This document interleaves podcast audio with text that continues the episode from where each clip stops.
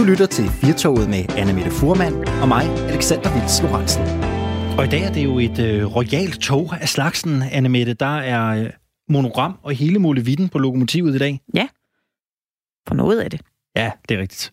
Dronning Margrethe. Ikke så meget i den her time, men øh, det var det meget i, øh, ja. i sidste time i, øh, i Firtoget. Der fik vi da virkelig de gode øh, anekdoter på, øh, på bordet fra tidligere hofreporter Bodil Katz, som jo var øh, så flink lige at minde os om, synes jeg, at øh, dengang, hvor, hvor der jo var øh, udelukkende papir, aviser og blade, der blev journalisterne inviteret med. Det var sådan lidt mere øh, ophøjet, måske, end i dag. Mm. Ja, hun havde mange gode anekdoter. Susanne Hering, som øh, var, var og er dronningens veninde, og har fulgt hende ja. hele livet. De har været samarbejdspartnere på, øh, ja, i treogtredive år har ja. de arbejdet sammen på øh, Susanne Herings jo meget anerkendte balletskole i Næstved, hvor øh, Susanne Hering jo har undervist i dansen, i balletten, mens øh, hendes majestæt har stået for øh, scenografien og kostymerne. En, øh, en særlig kærlighed har hun jo til netop den gren af kunsten. Og det var jo fantastisk at høre øh, Susanne Herings anekdoter her. Vi er ikke helt færdige med at tale om hendes majestæt, der jo altså bliver firs år i dag, og det er jo derfor, at vi har Øh, Hårsbånd og stjerner på. Øh, vi skal også i dag tale med en mand, Anne-Mette, som jo er så begejstret for hendes majestæt, dronning Margrethe, at han har begået en sang. Ja, altså ved du hvad? Det er da det fineste, man kan få. Tænk det. Så, hvis der var en, der skrev en sang om en. Det ville jeg da synes var enormt sødt. Øh, den skal vi lytte en, en snas af lidt senere. Det bliver dejligt. Og tale med manden bag. Det glæder vi ja, os jeg ved, rigtig man kan synge med på meget den. Til. Tænk, jo, hvis nogen skrev en sang om dig. Ja, det ville da være virkelig skønt. Så ville jeg gå og synge den hele tiden, tror jeg. Måske. Det ved jeg ikke. Det er måske så også en lidt uh, selvoptaget grund at synge en sang om sig selv. Men det er jo også i dag her i det er jo også. Kunne du se det? Ja, undskyld. Der er lige en, der har skrevet en sang om mig. Må jeg lige synge den for dig? Så vil du nok tænke. Ja. For dig. Ah, det gider vi nok ikke. Det er den, jeg kan. Lige præcis. Det gider vi nok ikke at høre på særlig lang tid. Men øh, det er i hvert fald i dag her i, i Firtoget, vi har spurgt dig, som, som lytter med, hvad kongehuset betyder for dig, og synes du, der er brug for et øh, kongehus i Danmark i dag? Vores øh, telefoner er jo åbne her en times tid endnu, frem til klokken sytten. Nummeret er tooghalvfjerds tredive fireogfyrre fireogfyrre. Du må meget gerne ringe ind til os. Vi vil gerne høre fra dig. Hvis du har en anekdote om øh, kongehuset, så er vi da også øh, åbne for at få den. Hvis du ikke tør at ringe ind, det håber vi, du gør, så kan du sende en sms. Du skriver R fire og din besked, og sender den afsted til et fire to fire. Hanne, hun har ringet ind til os den her eftermiddag. God eftermiddag, Hanne. God dag, ja. Og, og du er jo en af dem, der har været så heldig at møde majestæten, kan jeg forstå. Det kan du tro, jeg har. Og det var et rigtig hyggeligt møde, og jeg var blevet indstillet af mine tidligere kolleger for fyrre års trostjeneste, hvor jeg skulle ind og takke for fortjenestemedaljen. Og det var i to tusind og seks. Og da, jeg bliver luk- da man, når man står ved døren, så bliver man lukket ind af en lakaj. Og herefter så fik man en hyggelig snak med dronning Margrethe, som var meget interesseret i psykiatrien og med det arbejde, jeg havde udført. Øh, og der gik en rum tid, og jeg havde ellers hørt, at det ville være meget hurtigt overstået, men det synes jeg faktisk ikke, det var. Jeg synes, hun gav sig rigtig god tid. Men øh, da jeg så skulle ud igen, så var, var der ikke nogen lakaj, der åbnede døren. Hvorfor jeg spurgte, hvordan kommer jeg ud? Så sagde dronning Margrethe, prøv at tage i håndtaget. Det er jo ja. rigtigt nok. Ja, og det gjorde jeg så, og så kom jeg ud. Hvordan? Men jeg synes, at det, er, øh, det viser noget om, at dronning Margrethe også er slagfærdig og er rigtig, rigtig oh, det er en strålende monark, vi har. Hvordan havde du det, inden du skulle ind og modtage fortjenstmedaljen? Altså, var du nervøs? Nej, det var jeg ikke. Det var jeg ikke. Der stod jo mange udenfor og ventede, og, og hvad hedder det, som sådan. Men jo, jeg var der noget, selvfølgelig. Jeg har aldrig mødt dronningen og stået så tæt på. Øh, hun sad på en trone, og jeg stod der bagved og blev udspurgt, så selvfølgelig var jeg noget nervøs. Men, men hun var rigtig, rigtig god til at få en til at slappe af. Hvor den her fortjenstmedalje, det er jo noget, man passer ekstra meget på. Det er jo noget, alle er glade for at få. Hvor opbevarer du den der medalje i dag? Den har jeg faktisk inde i mit øh, skab, øh, inde i stuen. Men det vil jeg ikke sige, for vi har haft indbrud. Oh, øh, men nej, den er ikke blevet stjålet. Den er ikke blevet stjålet. Den er faktisk pudset og, og er fin. Og I dag, der må man jo beholde den. Før i tiden, så skulle man aflevere den tilbage. Det skal man ikke i dag. Hvordan fungerer det så, når man er... Nu fortalte du lidt om, hvordan man kommer ind, og hvordan man kommer ud, Hanne. Når, ja. når, når du sidder til denne her form for audiens, spørger ja. du så majestæten om noget, eller i hvor høj grad er det hende, der, der fører samtalen? Det er dronning Margrethe, der fører samtalen. Det er det. Og, og det er jo utroligt, at fordi der var mange den dag, øh, og hun skal jo kunne noget om det hele, og, og kunne spørge ind til alle de mennesker, der var. Så jeg synes, det er fantastisk. Det er en dejlig historie, og stort tillykke ja. med, med medaljen. Den kan, du, den kan du i den grad være stolt af. Og tak, fordi du havde lyst til at dele din historie med os her på Firtoget, Anne. Kan du have en dejlig eftermiddag? Ja, tak skal du have. Hej, hej. Tak. Hej. Og mm-hmm. øh, Anne-Mette, det er jo skønt at høre det her. Altså, prøv at forestille dig at være i i majestætens sted, ikke? Man har audiens. Det, det sker jo ofte, at man kan komme op og takke ja. for en fortjenstmedalje, eller, eller, eller man kan komme op, hvis man er skal være minister, eller hvad ved jeg. Der er mange måder, man kan havne hos, hos dronningen på. Men den der evne til at kunne snakke med alle de mennesker, der må komme i løbet af en dag, det er godt nok meget viden. Det er meget info, man skal have. Ja. Man skal, man skal have i hovedet, ikke, for at kunne føre de her jo. samtaler. Men det er jo det, hun er færm til, dronningen. Hun har altså overblik og, øh, og nærvær, det vil jeg sige. Hvis du har lyst til at øh, ringe ind til os her i øh, Firtoget, så kan du gøre det på tooghalvfjerds tredive fireogfyrre fireogfyrre, og så kan du fortælle, om øh, du synes, at øh, kongehuset skal bestå. Skal vi have et øh, kongehus i Danmark? Er du glad for, at vi har et kongehus, eller har du nogle anekdoter? Har du måske mødt hendes majestæt, dronningen eller andre medlemmer af øh, kongefamilien og, øh, og har en, en historie der? Jeg tror, vi har øh, Jan med på, øh, på linjen. Hej med dig, Jan. Hej, hej. Det er Jan her. Ja, velkommen til. Hvad, hvad, hvad du hedder? Jeg hedder Anne-Mette. Anne-Mette? Ja. ja, ja. Jo, jeg, jeg har, det, jeg har øh, i, i, i længere tid Øhm, tænk på en ting. Ja. Jeg, jeg, kunne ikke, jeg, kunne ikke, jeg kunne ikke drømme om at afskaffe kongehuset. Nej, lad dem dog blive. Ja. Det er jo ting med mig. De er ikke søde og rare, og de gør et godt arbejde. Vi, når de er udlandet, så er der ministre og handelsdelegationer med. Kommer der noget med hjem til Danmark? Det er så fint, så fint. Og, øh, ja, ja. Jeg er en lille smule irriteret over, hvad det koster om året. Mm. Jeg har hørt fire hundrede millioner kroner. Hvor de øh, fleste af pengene går til kongeskibet Dannebrog. Det, det er alt sammen meget fint, men øh, sådan som vi i samfundet går mere og mere over til, til markedsøkonomi, så, så forestiller jeg mig, at vi, vi kunne øh, give dem en milliard om året i ti år, for at de så kunne indstille sig til, til markedsøkonomi, til markedsøkonomiske forhold. Aha. Hvordan, hvordan ja. tænker du, det kunne, det er jo en interessant, en interessant tanke. Hvordan, hvordan kunne det løbe af stablen, tænker du? Hvordan, hvordan kunne det se ud? Næste, næste finanslov. Næste finanslov i Folketinget øh, foreslår der. Aha. Tror du, tror, du, altså, tror du virkelig, der er stemning i Danmark for det? Jamen altså, de, de bliver ikke sat på porten og bliver opvasker og, og stuepiger rundt. Det er ikke det, jeg er ude på. Jeg, jeg synes, at Margrethe, vores majestæt, er så fantastisk sød og rar. Hun, hun, er, hun er humoristisk selv, hun er en kunstner. Hun er så vidende og så be- lynende begavet. Respekt. Men, men øh, jeg, jeg synes, at jeg, jeg, jeg hørte i radioen i dag, at, at nu vil ministerne gå, eller folketingsmedlemmerne går, går tyve procent ned i, i månedsløn. Det er jo ingenting. Det er jo sådan en symbolpolitik. Men hvad gør det? Jeg holder meget af Margrethe. Jeg synes, hun er kolossalt sød, klog, begavet, vidende. Du nævnte jo, du nævnte jo det her med, at, at, de skal, at de skal have mange penge, og mange penge går til kongeskibet Dannebrog.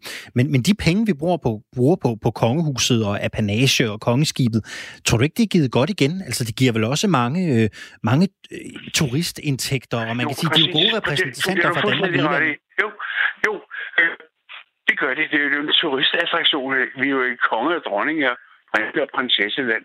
Ja, det bliver ved det. Men nu, øh, den socialdemokratiske finansminister, Cordon, han øh, solgte jo ud en, dog ikke øh, aktiemajoriteten, men en stor del af aktieposten til, til et øh, spekula- amerikansk spekulationsbank, Goldman Sachs. Mm. Øh, øh, tingene foregår jo mere og mere på, på markedsøkonomiske vilkår. Mm. Det er i hvert fald interessant at få perspektivet med. Tusind tak skal du have, fordi du havde lyst til at, at ringe ind til os, Jan. Og kan du have en, kan du have en dejlig eftermiddag? Ja, tak. Og i lige måde til jer alle sammen. Tak, tak skal du have. Og man er velkommen til at ringe ind stadigvæk, Anne-Mette. Er det vigtigt med et monarki i Danmark? Her øh, interessant pointe fra øh, Janjo, ja. med at øh, man kunne overveje, om ikke øh, man skulle flytte kongehuset, kongefamilien, over på markedslignende vilkår. Mm-hmm. Den har jeg ikke hørt før. Interessant øh, pointe. Ring ind til os tooghalvfjerds tredive fireogfyrre fireogfyrre, tooghalvfjerds tredive fireogfyrre fireogfyrre. Eller så send os en sms. Du skriver R fire, laver et øh, mellemrum, kommer med din besked og sender den afsted til et fire to fire. Nu skal vi øh, til en mand, som i den grad må siges også at være tilhænger af dagens store fødselar, hendes majestæts dronning Margrethe. Det er en gammel ven af vores program, Anne-Mette. Mm-hmm. Det er Olav Villadsen, vi kan sige god eftermiddag til. Velkommen til dig, Olav. Tak skal du have. Det er en stor fornøjelse at være igennem i Radio fire. Jamen, det er en stor fornøjelse at have dig med. Ikke desto mindre, fordi at vi jo har ringet til dig. Fordi udover at være, udover at være advokat med mange høje stillinger i samfundet på, øh, i bagagen, så har du jo faktisk også begået en sang til hendes majestæt i anledning af hendes halvfjerds-års fødselsdag. Olav, hvordan i alverden kan det være, at du begik sådan en? Øh, lige pludselig begyndte teksterne at komme. Nu har jeg skrevet en hel del digte. Øh, min digtsamling En stjernestund med Olav Villadsen, der er hundrede digte i, men jeg har skrevet rent over tre tusind af mine egne digte, så det ville være ganske naturligt, at jeg også skrev en sang og et digt til vores højt elskede, vidunderlige dronning. Har øh, du nogensinde introduceret denne her sang for hendes majestæt?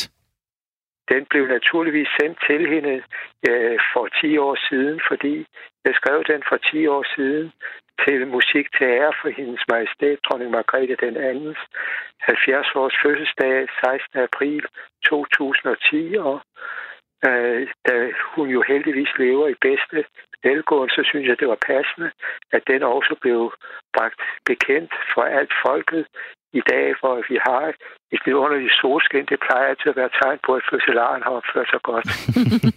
Olav, det kan jo være, at din sang den bliver spillet i krone et fra tid til anden. Det ved man jo aldrig. Men, men skal vi ikke lige prøve at lytte til, til, til sangen? Skal vi ikke lige prøve at tage en lytter? Rigtig god idé. Ved du hvad? Bliv lige hængende i røret, Olav. Så prøver vi lige at, at høre sangen her en gang.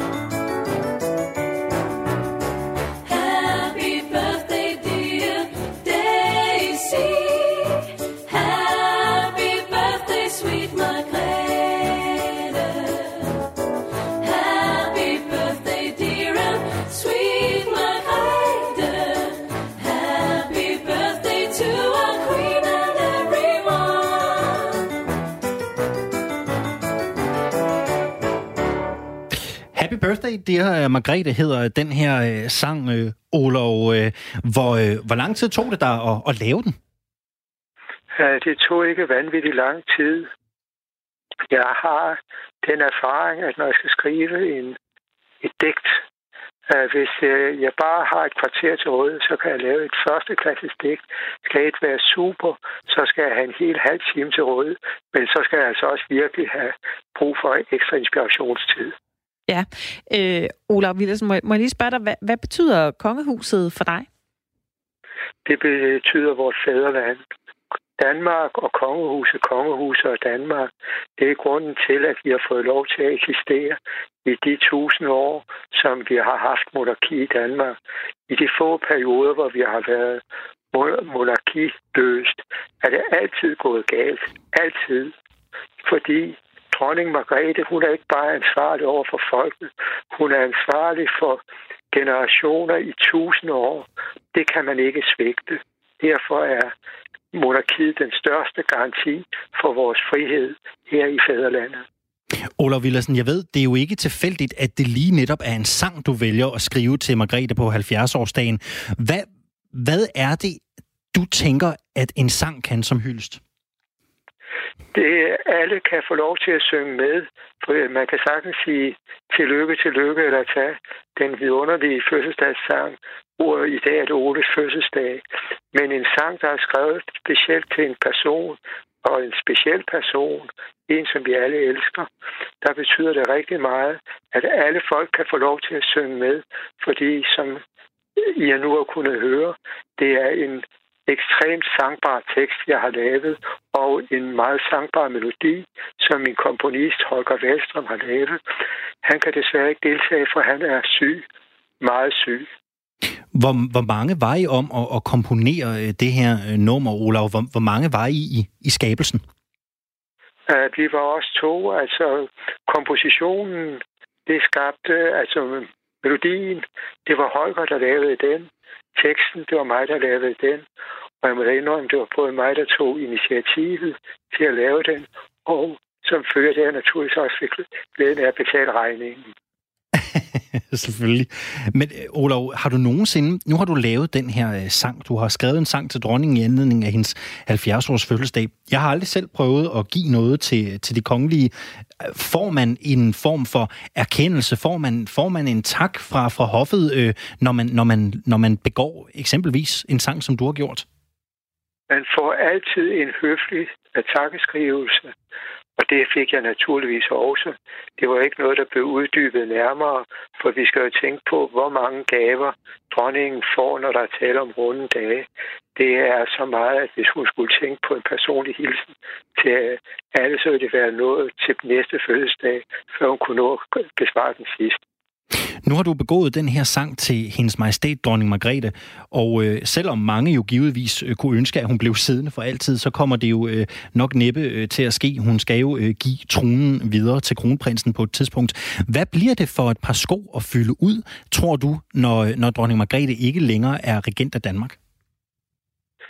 Det bliver nogle, der er både lette og svære. Lette, fordi hun har trådt stien ren, så der ikke er sten og slubler over.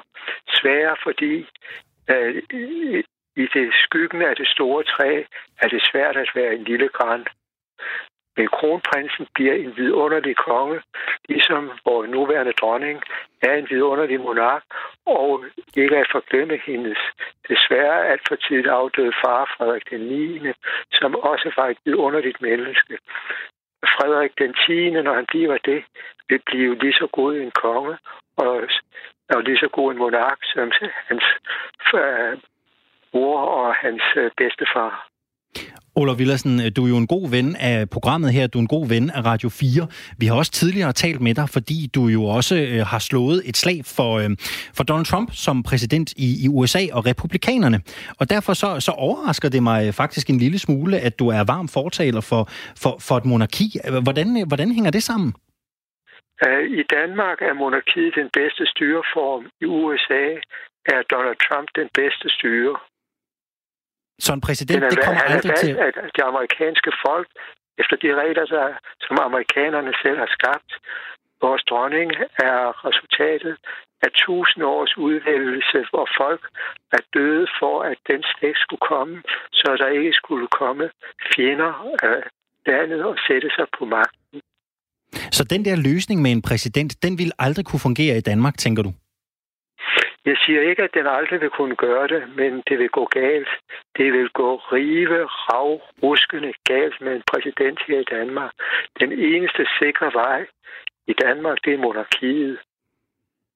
Det var en fornøjelse at have dig med, Olav Villadsen. Tusind tak, fordi vi også måtte få lov til at spille din sang og udbrede den til lidt flere end blot den royale familie. Det var vi glade for. Kan du have en rigtig dejlig eftermiddag, en god, tak, en god fødselsdag. Og også, tak skal I have, og det var en fornøjelse at, at høre jer spille den, og også hvis I vil spille de andre sange på, så vil det også være en glæde for mig, og jeg tror også for alt folket. Det er jeg med noteret, Olav. Tusind tak skal du have. Kan du have en god eftermiddag? Lige måde, tak. Hej. Radio fire taler med Danmark. Jeg var noget imponeret over, hvordan Olav sagde, at han simpelthen ikke skulle have mere end sådan en, et godt kvarter. Så kunne han, så kunne han skrive første vers. Han skulle have måske en, en hel halv time, hvis han skulle ud i, en, i, i teksten til en... til en hel sang. Det er imponerende hurtigt. Det var jo nærmest... At skrive det, det var jeg sige. Det var jo nærmest, hvis det skulle være perfekt, skulle der give sådan en halv time. Er det det? Der kunne udrettes mirakler på et kvarter, men skulle det være virkelig skarpt. Han har, ja, der, må der simpelthen være en, der skriver til skuffen hele tiden. Olav øh, her har jo også skrevet en digtsamling. Den har vi også fået tilsendt her på redaktionen. Jeg nåede ja. lige at bladre den igennem i dag. Der var nogle bornholmske referencer. Jeg har boet på Bornholm, som jeg lige fik læst igennem. Ja. En produktiv herre, må ja, man sige. Må man der sige. Er altså blevet skrevet nogle, øh, nogle digte der. Så det er, en, øh, en, en, det er jo nærmest et multitalent. Altså højesteretsadvokat, øh, mener jeg, Olav er. Derudover filosof, poet, tekstforfatter. Kært barn har mange navne. Ja. Det er fantastisk.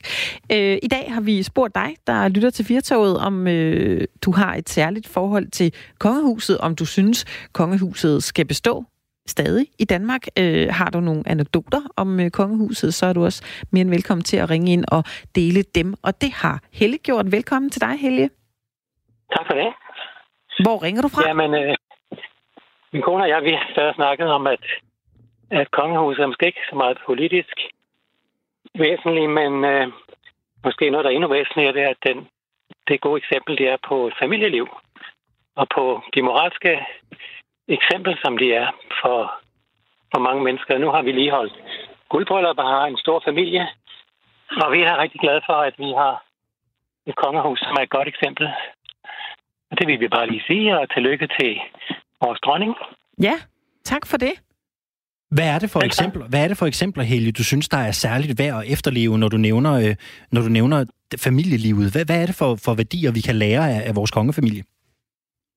Det er for eksempel det med at øh, vise tillid til sine børn og øh, vise kærlighed og, og, og tillid til, at de har nogle evner.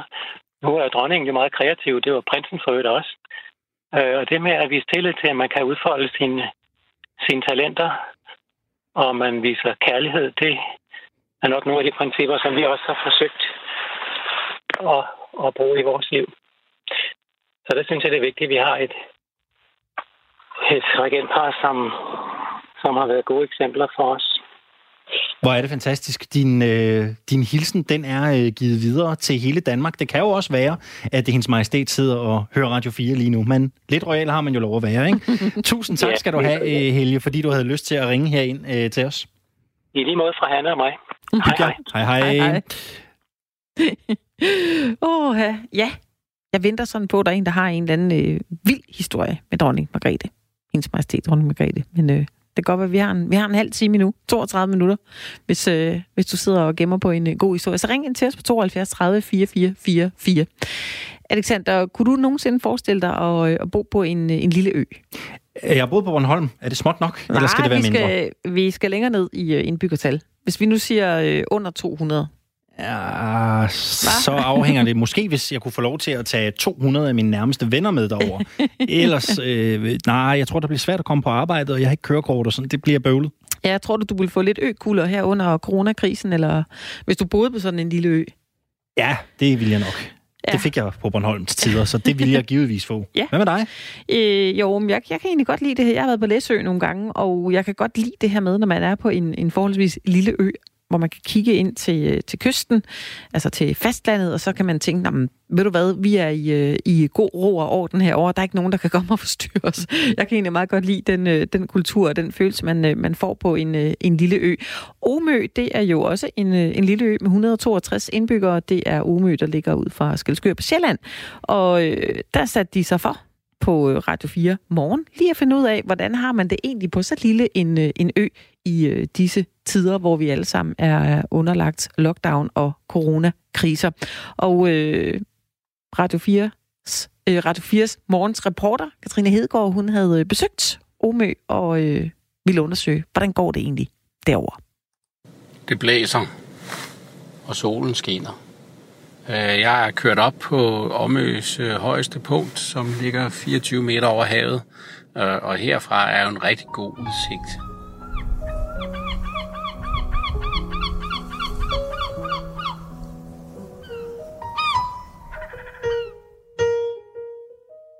Så jeg tror da, at det at komme ud, hvor der er lidt mere luft øh, imellem hinanden, og hvor der samtidig er det der fællesskab, øh, det tror jeg da, man søger, og det vil man søge også, og det vil man søge for sine børn. Også at man vil, man vil flytte ud og sige, vi vil gerne give dem noget andet. Jeg synes, det der er vigtigt også at understrege, det er, og det at flytte ud på en ø, er jo ikke en, i anførselstegn, en livstidsdom. Altså det at flytte ud og sige, jeg vil gerne være her nogle år, jeg vil gerne øh, give mig selv og mine børn og min familie en oplevelse, som er anderledes end den, jeg kan få i byen, og noget mere fred og noget mere langsommelighed og noget mere nærvær. At, at få det ind under huden og få det med sig. Så kan man, når man har været her i fem, otte, ti år og synes, nu skal vi opleve noget andet, så kan man overveje, vil vi noget andet, eller er vi faldet til her, og at det er vores liv fremadrettet også. Altså jeg synes, man skal se det som en mulighed faktisk for, også i de her tider at sige, kig på sig selv og sige, når man har jeg opbrugt, hvad jeg skal bruge af caféer og biografer og så videre, øh, og så flytte ud på en ø og deltage i nogle nære kulturtilbud, for det er jo ikke sådan, at på småøerne har vi ingen kulturtilbud. Vi har rigtig mange, der er biografforeninger og og aftenskoler og alt muligt mellem himmel og jord, som man kan vælge til at være en del af. Og hvis man ikke lige finder, hvad man søger, så må man jo starte det selv.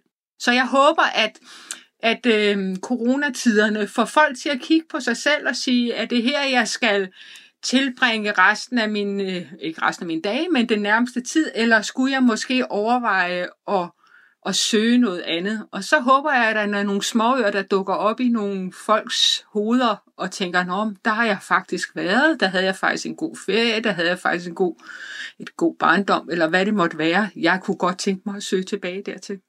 Når man kører lidt frem, hvad jeg vil gøre nu, i min bil, øh, så er jeg, kører jeg stadigvæk sådan lidt mod syd, øh, sydvest.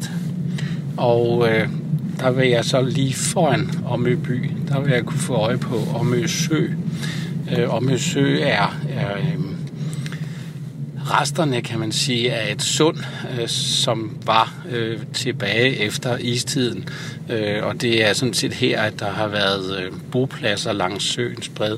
Der har faktisk været et helt sund, det vil sige, man har kunnet sejle hele vejen igennem, og ved, ved, efter at isen er, er smeltet og landet er hævet, jamen, så har man fået to øer i realiteten. Øh, en nordø, som jeg holder på med den gode udsigt, og så sydøen, øh, hvor øh, den gode landbrugsjord så i øvrigt også ligger, og hvor man i øvrigt så øh, har lagt sommerhus. Søen er altid et kigvær. Der er altid mulighed for at se en masse fugle, øh, som øh, kommer øh, og bor her fast. Øh, vadefugle, øh, gælder, æs og øh, rørdrummen var her for nogle år siden, men den er desværre væk. Måske den kommer igen i år, det ved vi ikke. Og så har vi jo tit rørhøen på sine tugter forbi øh, søen. Øh. Nej, jeg er jo lidt ældre end dig. Det er lørdag morgen på badestranden nede ved draget på Omø. Og vi er fem friske kvinder, som er ved at øh, tage tøjet af, naturligvis udendørs, med god afstand. Øhm, og vi kigger ud over et hav, som er næsten spejlblankt. Og måske kan man lige få lidt reallyd lige om lidt, så I kan høre, hvordan det plasker om vores fødder, når vi går ud.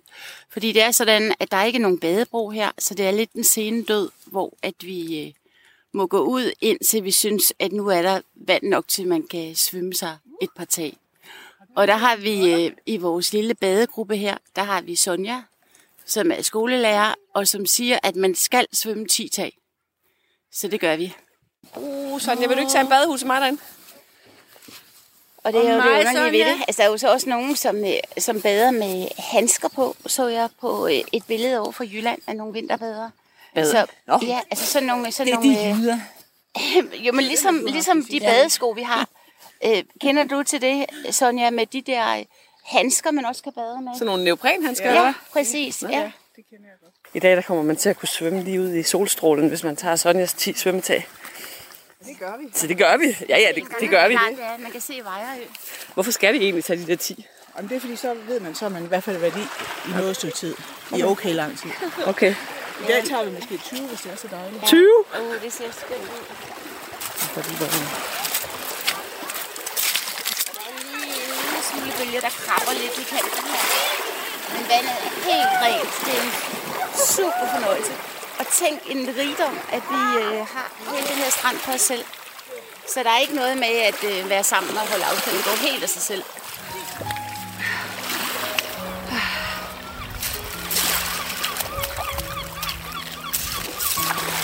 Åh, oh, det var dagens havbad.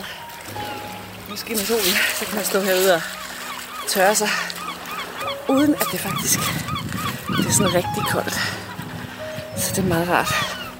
Og dem, der har været i vandet i dag, det er Gitte og Birte og Lilian og Sonja og Louise.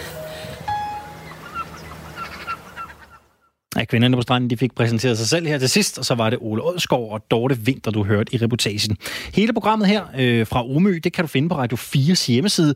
Den lyder slet og ret, radio fire punktum d k skråstreg program skråstreg tæt på t a e t bindestreg p a a. Ja, det er, prøv ind på Radio fires hjemmeside og find det. Søg på det programmet er, tæt på, det er nok bare meget lettere. Øh, ellers så ind på... Øh, ind på den app, hvor du finder din podcast, der kan det også findes. Ja.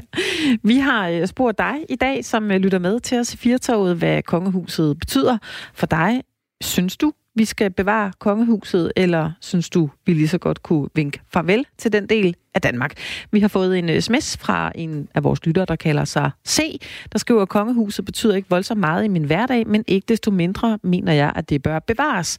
Dette mener jeg ud fra betragtningen, at en aftale er en aftale. Og hvis aftalen i sin tid lød på, at vores daværende regent overgav al magt over landet til folket fredeligt, uden at skulle sætte hæren ind imod befolkningen, mod at regentens familie skulle sørges for, skulle forsørges med apanage og særstatus i al fremtid, så synes jeg egentlig, det er en fin aftale. Hvis du har lyst til at byde ind med det, så kan du gøre det på sms'en. Den er åben, R fire, og så er din besked, og send den afsted til et fire to fire. Man kan også ringe ind til os med en anekdote eller en holdning til, hvorvidt vi skal have monarki i Danmark eller ej.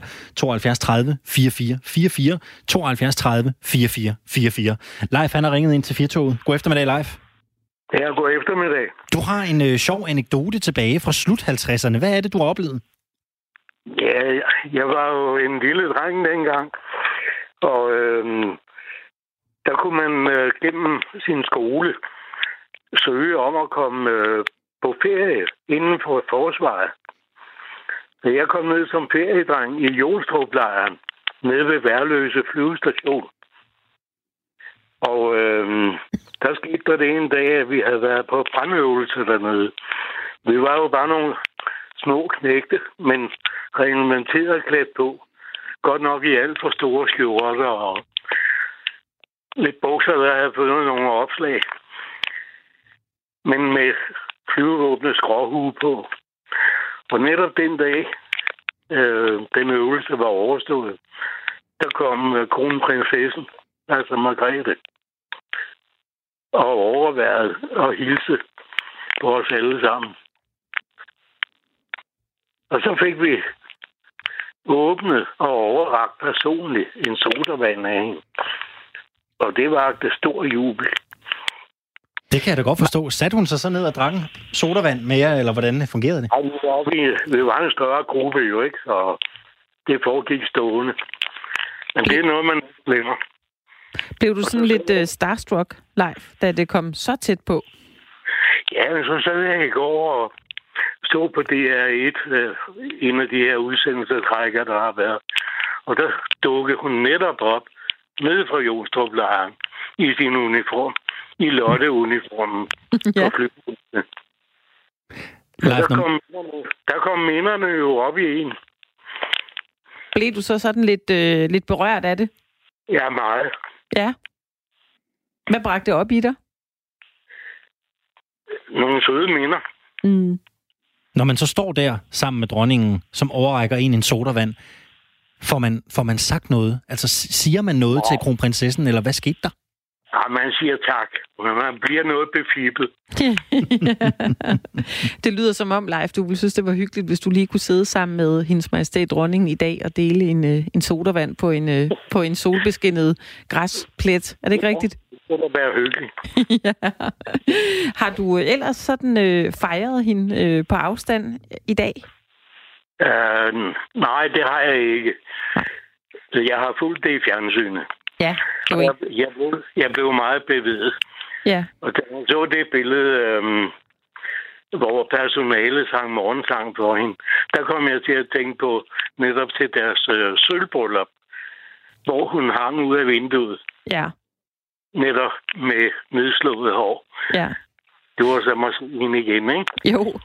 Leif, er du, øh, er du en af dem, der skal se hendes tale her klokken nitten fra Fredensborg Slot? Ja. Det skal jeg helt bestemt. Ja, så må du lige åbne en, øh, en sodavand, og så lige mindes. Og jeg er også nede i Helsingør havnen, og øh, ja. Hun ankommer der.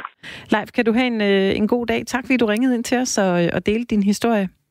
Jeg vil godt lige indskyde en bemærkning med, jeg sidder nemlig og bliver helt nostalgisk. Ja. Jeg hører Firtoget hver dag. Og nu har jeg på kanalen bragt udsendelsen om Omø. Ja, ja. Der er jeg kommet som feriedreng. No. Som ganske lille dreng. Og det var dengang færgen derover til havde grise med ombord, når man skulle over. Den sejler fra Stigsnes. Er det ikke sådan, den sejler fra Stigsnes til Omø? Jo, jo. Yes. Det gør den.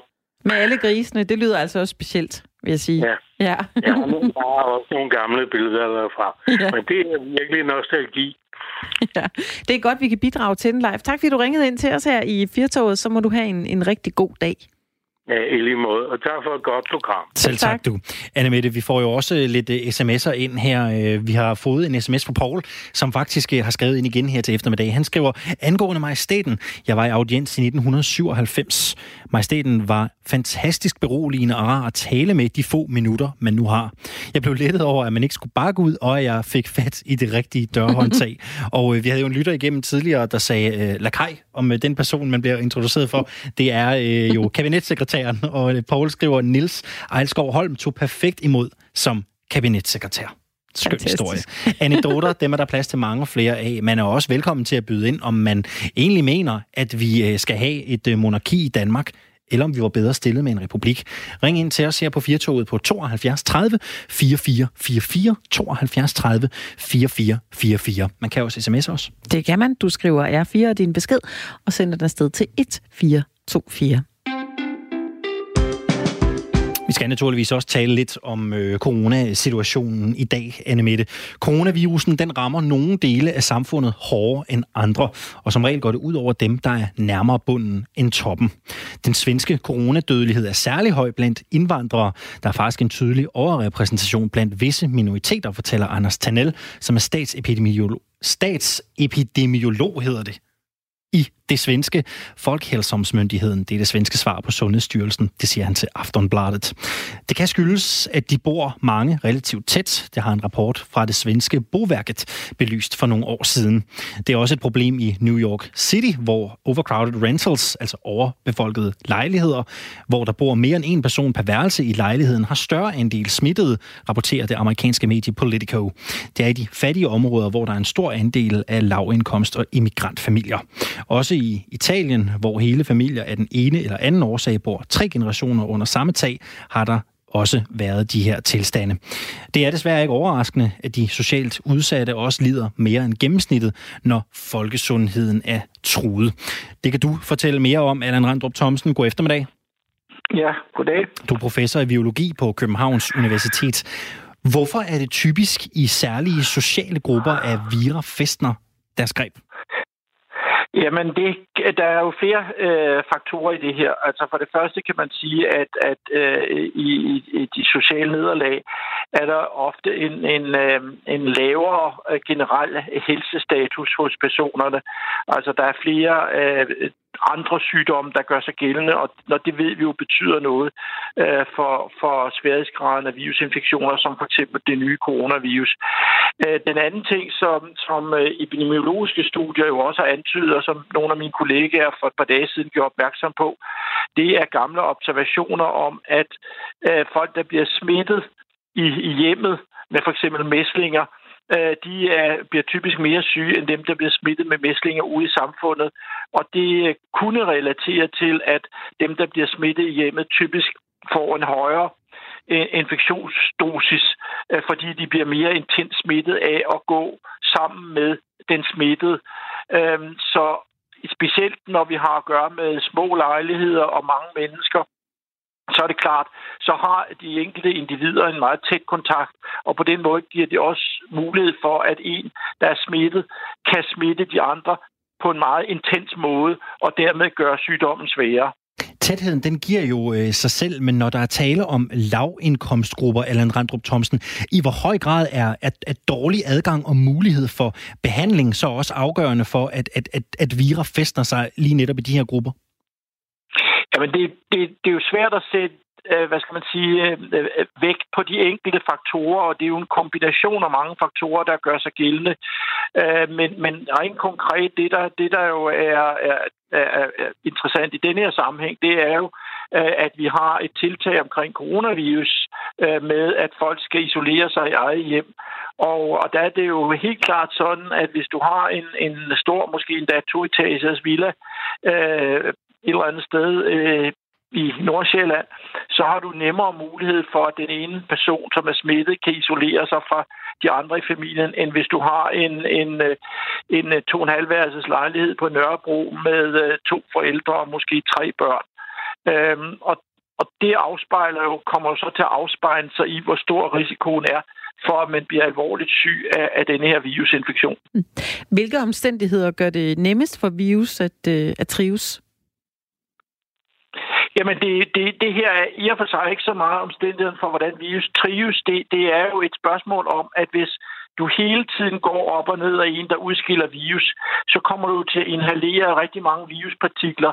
Det er jo en meget mere intens mængde virus, du får øh, suget ind, om man så må sige, end hvis du tilfældigvis sidder over for en person i, i metroen øh, øh, i, i ti minutter, og, og den, den, du sidder over for, så har været smittet.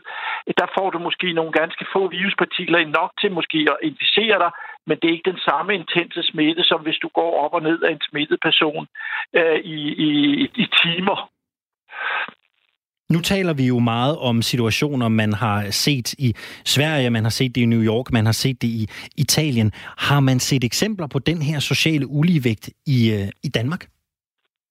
Æh, ikke mig bekendt. Jeg kender ikke til nogen, der har kigget på det endnu, men, øh, men det vil da være absolut relevant at, at foretage sådan nogle studier, og jeg er næsten sikker på, at der vil også være nogen, der gør det, når vi kommer lidt længere hen i, øh, i epidemien, hvor der ligesom bliver overskud i alle forskermiljøerne til at, at kigge på nogle flere øh, forskellige ting. Øh, men jeg er, er, vil sige, jeg er næsten hundrede procent sikker på, at vi vil se noget tilsvarende, som man har set i Sverige. Nu er det jo ikke alle, der har muligheden for, det var du også inde på lidt tidligere, det her med at bo i et stort hus, hvor man kan isolere sig på forskellige etager. Der er jo mange, der bor i små lejligheder, og mange bor måske også i, i kollektivt for at dele huslejen. Hvilke foranstaltninger kan man tage sig i hjemmet, hvis man er i den her gruppe? Ja, men det er, jo, det er jo der, det bliver svært, ikke? Fordi i princippet skal man jo så dele arealet op mellem den, der er syg, og, og alle de andre. Og, og, og det kan man jo godt gøre, hvis der er lige så mange rum, som der er individer, så kan man godt gøre det. Men, men det er jo ofte sådan, at der er nogle fælles faciliteter, som man skal bruge.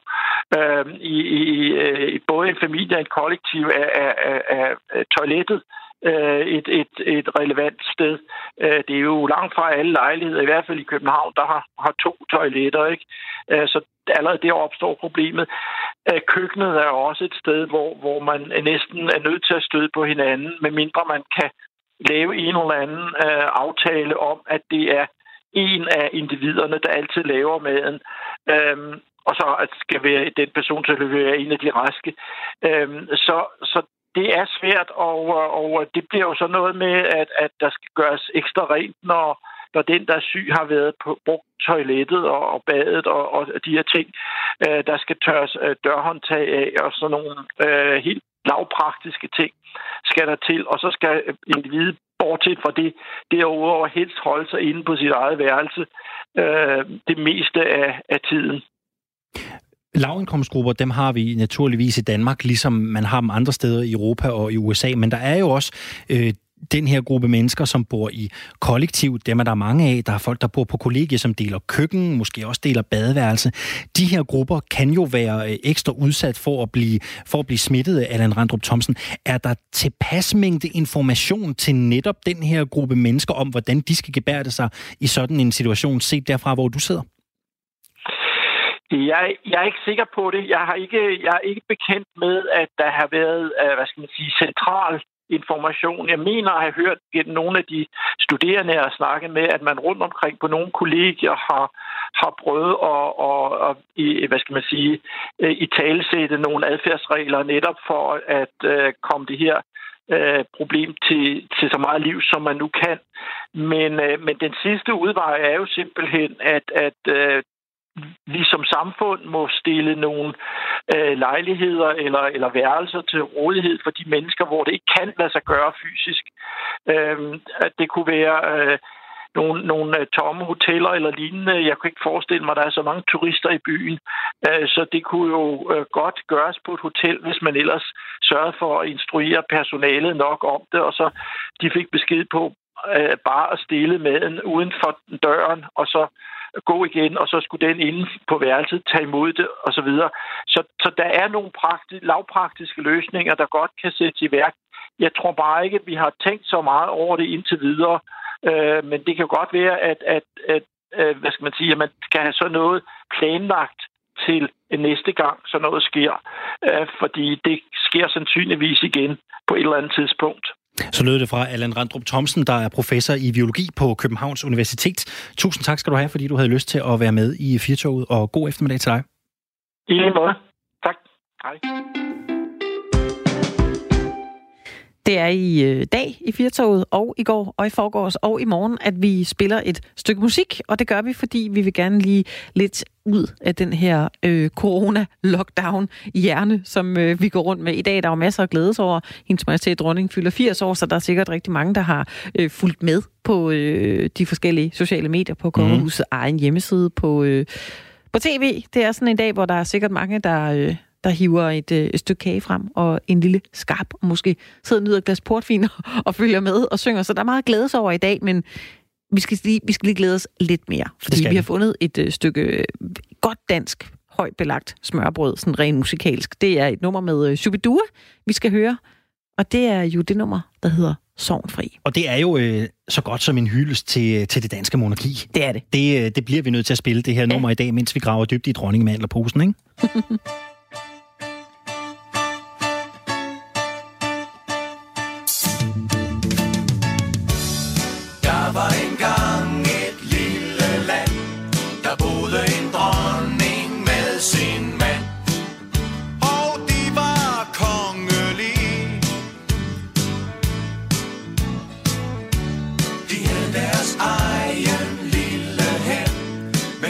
Skinshuer og gevær, som lå i sorgen fri. I andre lande var det på mål, at dronningen skulle af med hul. Men vores har stadig hovedet på. Oh, days. Hvad skulle vi med en præsident? Sådan en folkepolitibetjent med støvler og hjelm og skrårem på, som stikker sin næs i alt.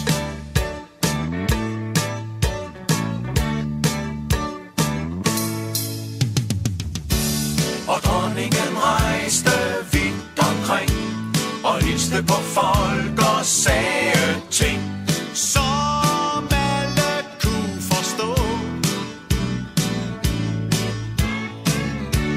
og selv når hun slog, så var hun god, for man blev ridder af Dannebrog. Det højeste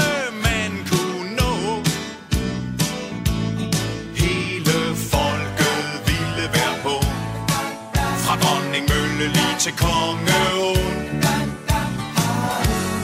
Hvis hun en dag faldt ned af tronen, man kunne ikke være bekendt, kun at have en præsident. Hvis Rora var hjelm og vandkanon, som stikker sin næs i alt.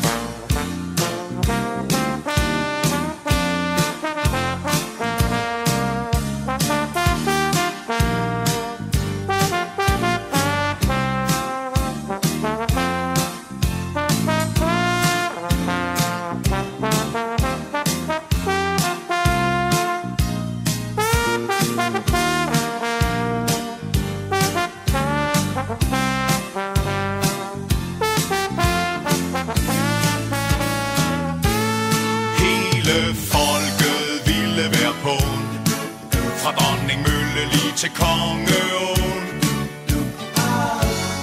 Hvis hun en dag faldt ned af tronen, for hvis landet skal bestå, skal der være en med krone på,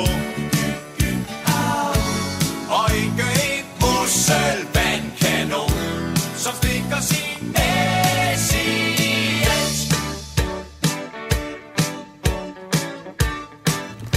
Det er jo ikke just øh, slik i republikanerens julesok, det her. Det må jo være det, man kalder et stykke kul. En hyldst til det danske monarki. En hyldst til Daisy, Shu-bi-dua med bunden i forgrunden, og de allerbedst, synes jeg, her på Sorgenfri. Det bliver næsten ikke mere dansk, vil jeg sige. Der mangler en stork og et, ja. en kop kaffe og et Dannebrog. Ja, det er jo i dag.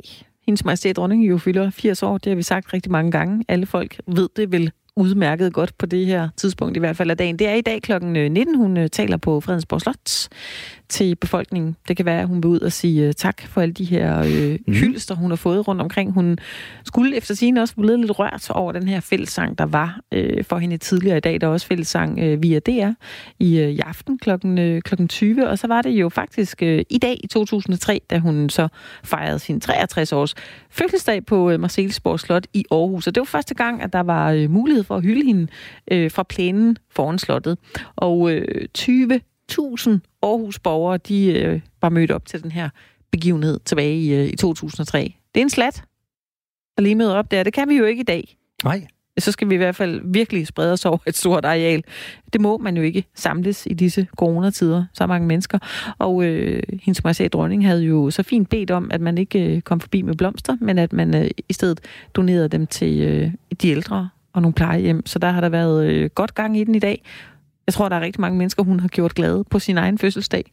Den kære Daisy. Der har været godt gang i øh, blomsterbutikker og hos øh, blomsterbuden i hvert fald, hvis man kigger sig lidt omkring på de øh, danske medier. Noget tyder på, at danskerne de, i den grad har taget opfordring om at gøre noget godt for andre til sig. Øh, så der er både kommet roser og alt muligt andet godt ud til øh, nogle af dem, der måske ikke har så meget at glæde sig over i de her øh, tider. Og man så jo, at der var jo alligevel folk. Selvfølgelig er der det. Når dronning og fødselsdag, så er der jo alligevel folk, der dukker op øh, ved Fredensborg Slot og synger en lille sang, øh, så hun kigger ud. Det sker jo. Man kan jo ikke blive væk, vel? Det er jo lidt fristende. Jamen, det er det. Det er en tradition. Det er det. Vi, vi har jo talt med en del lyttere i dag her i, i Firtoget. Jeg fornemmer lidt, at dem, der stadig er glade for, at vi har et kongehus, det er jo, der er selvfølgelig delte meninger om. Der er nogen, der synes, det skal afskaffes. Nogen er rigtig glade for, det er der. Dem, der er glade for, det er der, øh, fornemmer jeg også er meget, meget rørt over, over det her, der, der er i dag, fordi Øh, mange af dem er øh, enten på alder med øh, dronning Margrethe også, eller, eller lidt yngre, som kan huske meget af det her. Vi talte jo med øh, tidligere hofreporter Bodil Katz tidligere her i, i Firtoget, og hold da op. Altså, hun havde godt nok også nogle, øh, nogle anekdoter fra øh, igennem øh, mange år som, øh, som hofreporter. Jeg er ikke i tvivl om, at hvis du og jeg var gået en tur i seven eleven, så kunne Bodil Katz have lavet det her program. Hun kunne simpelthen have talt i to timer cool. om dronning Margrethe. Ja. Og så havde vi jo også øh, stor fornøjelse af Susanne Hering, som jo er dronning Margrethes private veninde. De har lavet et hav af balletforestillinger sammen, som henholdsvis danser og koreograf, skråstreg scenograf. Ja. I treogtredive år har de arbejdet sammen på ja. øh, Susanne Herings meget karakteristiske balletskole i Næstved. Det er det. Det kan altså et eller andet, det der, Alexander, med at tale med nogle mennesker, der er deroppe i årene, som kan fortælle om de her anekdoter. Øh, Bodil Katz er jo også så venligt, at øh, prins Henrik han havde sagt til hende, at de var i Egypten, om ikke hun skulle f- følge efter dronning Margrethe en tur ind i pyramiderne, fordi mm. han henviste til, at Bodil Katz havde taget på og var blevet lidt for tyk, så hun lagde godt af den her gode tur. Sådan husker mange nok prins Henrik for hans friske bemærkninger. Ja, det er det. Firtoget er tilbage igen i morgen klokken femten. Om lidt så er Svend Lund Jensen klar med en omgang kreds. Programmet her det er produceret af Metronome for Radio fire. I redaktionen Anne-Mette Fuhrmann, Toke Gripping og Alexander Vils-Lorentzen.